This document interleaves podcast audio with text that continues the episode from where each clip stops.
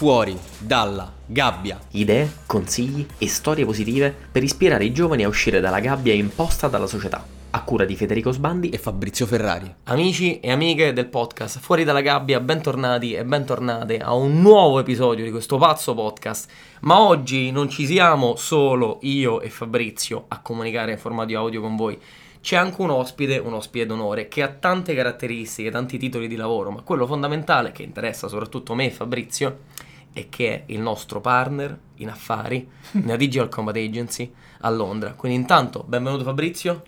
Ciao socio, ciao a tutti. E benvenuto Alessandro. Ciao ragazzi e grazie per l'ospitalità. Di che cosa ti occupi di magnifico Alessandro? In particolar modo di quello... Allora, sono il director, quindi il responsabile legale di questa avventura commerciale, che significa che se qualcosa va storto il primo a finire in galera, anzi l'unico a finire in galera sarò io perché voi vi date a gambe. E questo per quanto riguarda i nostri interessi nascosti, se no per il resto mi occupo di comunicazione, in particolar modo giornalismo. E tu sei arrivato a Londra in tempi non sospetti, quando Londra magari era già sexy, affascinante però non aveva magari il brand che aveva oggi, quindi cos'è che ti ha spinto a venire in questa città? Era un paesello di poche anime, no. E allora, innanzitutto ho festeggiato da poco 10 anni, 5 maggio 2013, e era una domenica, il 5 maggio è uscito, anche se poi per tutti il 5 maggio ovviamente la poesia di Manzoni, però in realtà è stata pura coincidenza. Mi sono trasferito a Londra, in realtà il progetto iniziale era un anno di studio per approfondire delle materie digital nel mio campo giornalistico, perché in Italia eravamo e siamo ancora un po' indietro eh, su questo aspetto. Allora decisi di fare un corso e mh, mm, finito questo corso i miei capi, i miei boss eh, a Roma, perché lavoravo con varie testate giornalistiche, anziché farmi eh, tornare indietro e godere di questi vantaggi, skills che avevo acquisito, mi hanno detto no, stai lì, ci servi lì. E così è iniziata la mia avventura.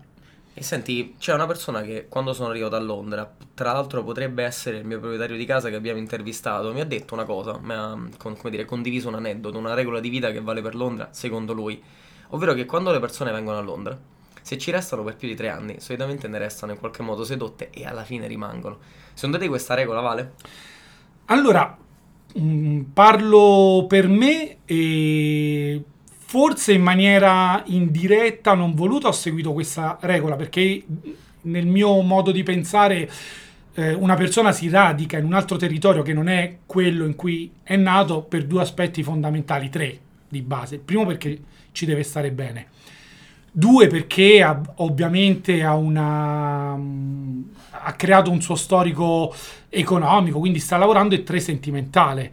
Diciamo che dal terzo anno, coincidenza voluta anche in questo caso, che tutti questi tre aspetti si sono ritrovati, quindi come ti dicevo prima, non so se è una cosa voluta, coincidenza o come si usa dire, tutti i pianeti astrali erano eh, messi tutti in linea, alla fine è avvenuto e quindi eccomi qui, eh, dal terzo anno in poi siamo arrivati al decimo ormai. A proposito di pianeti che si allineano, e questo per fare una domanda a Fabrizio, una cosa che, come dire, mh, mm, eh, in qualche modo caratterizza sia il rapporto che abbiamo io e te, sia il rapporto che poi effettivamente abbiamo sviluppato con Alessandro, è che ci siamo conosciuti con lui in tempi non sospetti, quando all'epoca non c'erano interessi di business e lo abbiamo conosciuto per quello che era. Ti ricordi in che contesti lo abbiamo conosciuto e poi rivisto? E magari anche che vibrazioni ti aveva emanato questo personaggio? Assolutamente sì, allora eh, era il contesto in cui eh, un nostro docente della Digital Combat Academy, se non sbaglio, aveva organizzato un evento a Latina. Luca. Luca Rallo, esatto, salutiamo anche. e, e praticamente aveva invitato Federico e Alessandro a fare questo speech eh, in questa giornata e quindi fu lì che io vidi per la prima volta Alessandro e, e niente, praticamente poi vidi che eh, faceva da inviato per per, i, per il TG e così. E poi la seconda volta che lo abbiamo rivisto era al Mashable nel, nel 2017, quindi comunque a distanza breve. Milano. Milano, esatto, perché tu, socio, stavi facendo un, uh, uno speech anche lì e, e, quindi ci siamo rivisti. Quindi effettivamente lì per lì era solo una cosa di una visita di piacere e, e che però si vedeva che eravamo più o meno tutti quanti felici di vederci perché comunque parlavamo la stessa lingua, ecco, e, e quindi poi vederlo, tra l'altro, anzi ti dirò di più, la cosa figa è che poi ho iniziato a vedere Alessandro in televisione perché ogni volta mi ricordo che magari cambiavo, mettevo mettevo la televisione, adesso l'inviato Alessandro Allocca, io facevo, oh, ma lui lo conosco, lo conosco, invece oggi addirittura faccio diretta, oh, ma lui è il mio socio, perché quando parlo con mia madre, capito? Ma lui, E tua mamma che- ti ha preso per pazzo. Esatto? E quindi questo è il contesto, insomma, si vedeva che comunque abbia- nel, nel corso del tempo le nostre strade si, si sarebbero incrociate e direi che si sono incrociate molto bene. A questo punto facciamo, diamo seguito a, dire, una cosa che ha anticipato Fabrizio, che è il fatto che questo Alessandro Allocca, questo personaggio, questo- questa personalità aulica, celestiale, questa superstar, ogni tanto finisce in televisione. Ma come mai finisce in televisione? E soprattutto, quali sono stati, a parte gli scherzi, i momenti chiave della storia, dell'attualità, anche del, del Regno Unito, che ti hanno reso mm, un po' protagonista e anche un po' un punto di riferimento per raccontare l'Inghilterra all'Italia? Allora, specifico subito che eh, sono un giornalista freelancer, così almeno spieghiamo, eh, non so quanto potrebbe interessare, però spieghiamo come funziona. Non ho, la mia testata di riferimento è Repubblica, però in realtà ehm, lavoro per varie testate, compresa la RAI, ehm, la 7 anche, per eh, agenzie di produzione contenuti, nel momento in cui ci sono quelli che io chiamo i picchi. I picchi di interesse sono la Brexit, gli attentati terroristici di 6-7 anni fa, eh, la morte della regina, l'incoronazione. Quindi ecco, quando ci sono questi picchi di notizie, diciamo che queste testate giornalistiche con le quali io normalmente lavoro e collaboro non hanno proprio mm, fisicamente le persone per coprire tutto e quindi mi chiamano a me in supporto. Ed ecco lì, come diceva Fabrizio, che vedete il mio bel volto sorridente in televisione. Però stando qui da dieci anni e portandomi dietro il background giornalistico, sono riuscito per l'appunto a radicarmi e a raccontare in una maniera, a mio avviso, un po' particolare, un po' personalizzata i fatti, i principali fatti. Poi Londra è un terreno fertile, in più in Italia c'è un sano masochismo nel seguire Londra. Non so perché, forse perché c'è sempre questa cosa che a Londra si fa tutto meglio dell'Italia, quindi vogliono sempre buttare un occhio eh, su Londra dall'Italia, però ecco adesso tra Repubblica e RDS dove ho un mio spazio settimanale, continuo a raccontare le cose qui. Però ribadisco da freelancer perché il mio obiettivo e la mia missione si chiama Digital Combat Agency e tenere a bada questi due guaglioni. Allora, immaginiamo di essere un semplice telespettatore e di fronte alla televisione di Alessandro Allocca che raccontano magari il Regno Unito, ce ne sono un po', ce ne sono diversi.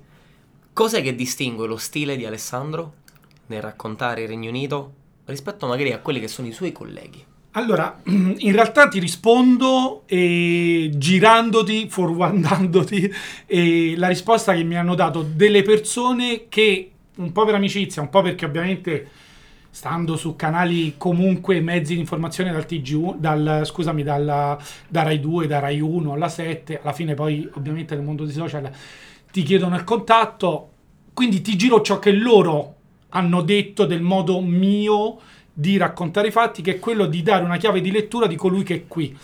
Eh, quindi rispetto al giornalista che viene dall'Italia inviato per seguire il fatto e fa la pura cronaca di ciò che sta vedendo, io in più aggiungo il punto di vista e spiego alcune cose, quindi spiego proprio per arrivare magari ai fatti più importanti dell'ultimo periodo, l'incoronazione di Re Carlo, quanto Re Carlo e quanto la monarchia ancora eh, è vista di buon occhio o meno nella popolazione, quindi non spiego solo perché si sta incoronando una persona, qual è il senso, ma ecco tutti questi legami, la stessa cosa della regina, quanto era amata, oppure ho spiegato anche molto la Brexit, perché è un processo storico non semplice da spiegare dicendo ah il Regno Unito ha deciso di lasciare l'Unione Europea, punto. No, perché e quindi capire i pro e contro, studiarseli e fare in modo che chi ti ascolta, ti segue o ti legga eh, lo capisca attraverso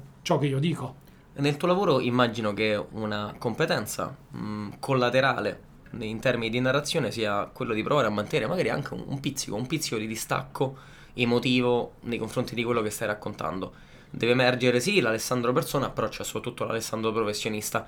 Qual è invece di tutte le macro cose che hai raccontato del Regno Unito negli ultimi anche anni, da quando in generale sei arrivato qui? Qual è quella singola cosa che ti ha colpito? Qual è la singola cosa che ti ha affascinato di più? Qual è quella che ti ha dato più passione nel raccontarla? La Brexit sicuramente perché mentre tutti gli altri sono eh, eventi o processi storici in cui tu sei uno spettatore, la Brexit in realtà da emigrante, perché ha riguardato ovviamente noi tutti che viviamo qui provenienti da eh, ormai gli altri ex 27 stati membri dell'Unione Europea, e in realtà è un processo che riguarda proprio a me personalmente, quindi giornalisticamente lo raccontavo, ma in realtà stavo raccontando un qualcosa in cui ero io direttamente coinvolto. Quindi sì, lo devi fare eh, in maniera professionale, raccontarlo nella maniera oggettiva, però sai, vorresti sempre mettere, ma guarda questi brutti st- puntini puntini hanno deciso di andarsene dall'Unione Europea, ma proprio adesso che sono appena arrivato, fatemi almeno godere altri dieci anni Londra. Però vabbè, poi ovviamente le cose si sono sistemate, però ecco, sicuramente la Brexit. E proprio in merito alla Brexit, io ti volevo fare una domanda. Siccome noi dall'Italia avevamo un, un tipo di percezione che effettivamente poi il risultato finale a noi un po' ci ha sorpreso, tu come l'hai vissuta eh, la Brexit? Cioè pensavate veramente di uscire? Pensavate invece che sareste rimasti sicuri? Qual è stata la, la tua percezione in quel momento, quando hai visto il risultato finale? Allora, adesso fai bene a dire pensavate di uscire perché aggiungo anche un altro tassello, ho ottenuto la cittadinanza britannica, quindi ho diritto al voto e qualora ci fosse un controreferendum, cosa che non ci sarà ovviamente, avrò diritto al voto e dirò la mia. In quel tempo non avevo ancora i diritti per ottenere la cittadinanza, quindi in realtà sarebbe stato giusto dire e come ho visto loro che hanno deciso, quindi anche in questo caso, in quel caso ho fatto da spettatore, purtroppo non ho potuto dire la mia nonostante fossi un cittadino qui. Allora inizialmente no, mh, sai, dentro di te dici ma questi non sono così scemi. E invece, anche se una piccola percentuale, perché poi alla fine la differenza dei votanti è stata al 51%, ha deciso di uscire, e il 48% è qualcosa di rimanere, quindi non è che c'è stata una vittoria talmente emblematica. Quella piccola percentuale in più ha fatto sì che ci fosse questa decisione. A conti fatti, ad oggi io vedo solo aspetti negativi della Brexit, non vedo ancora la positività di questa scelta, però come dico sempre, la Brexit è un processo storico che puoi valutare a lungo termine, non ora. Per il resto, ecco, come cerchiamo come cittadino britannico di raccogliere i cocci e incollarli sperando di ritornare a un qualcosa di prima, cosa che è difficile. Quindi vediamo l'evoluzione. Allora, intanto grazie per questa bella panoramica perché già ci ha dato in pochissimi minuti una, una, fotografia di quello che è il Regno Unito oggi, però dal punto di vista di una persona che cerca di avere quanti meno bias e pregiudizi possibile, ma semplicemente scatta una fotografia. Provando ad andare verso il finale di questa intervista, ehm, chiuderei con un paio, di, un, paio, una, un paio di aneddoti. Il primo è chiedere a Fabrizio e cosa ha imparato da Alessandro in questi primi mesi di collaborazione. Qual è secondo te, Fabri? L'elemento anche caratteriale al di là del lavoro che secondo te è emerso di Alessandro? È eh, bella domanda questa Fede. Poi esco no, infatti, così non stai in No, no, è sicuramente una persona che ha esperienza e che secondo me ha portato all'interno poi della, della società un'esperienza comunque eh, formata sul campo e quindi comunque ci siamo resi conto poi durante magari nostre, i nostri meeting così che c'è sempre un qualcosa da, da imparare. E in più eh, anche, magari mi è stato anche lui vicino nel come capire come funzionasse un minimo la, la fiscalità londinese, cosa non scontata, e, e, tutto quello che è il mondo tra, come dire, quando ti approcci con un cliente italiano e quando ti approcci invece, con un cliente londinese. Cioè, ci ha fatto da, perlomeno a me, che poi mi occupo della parte della fiscalità, da, da maestro in questo.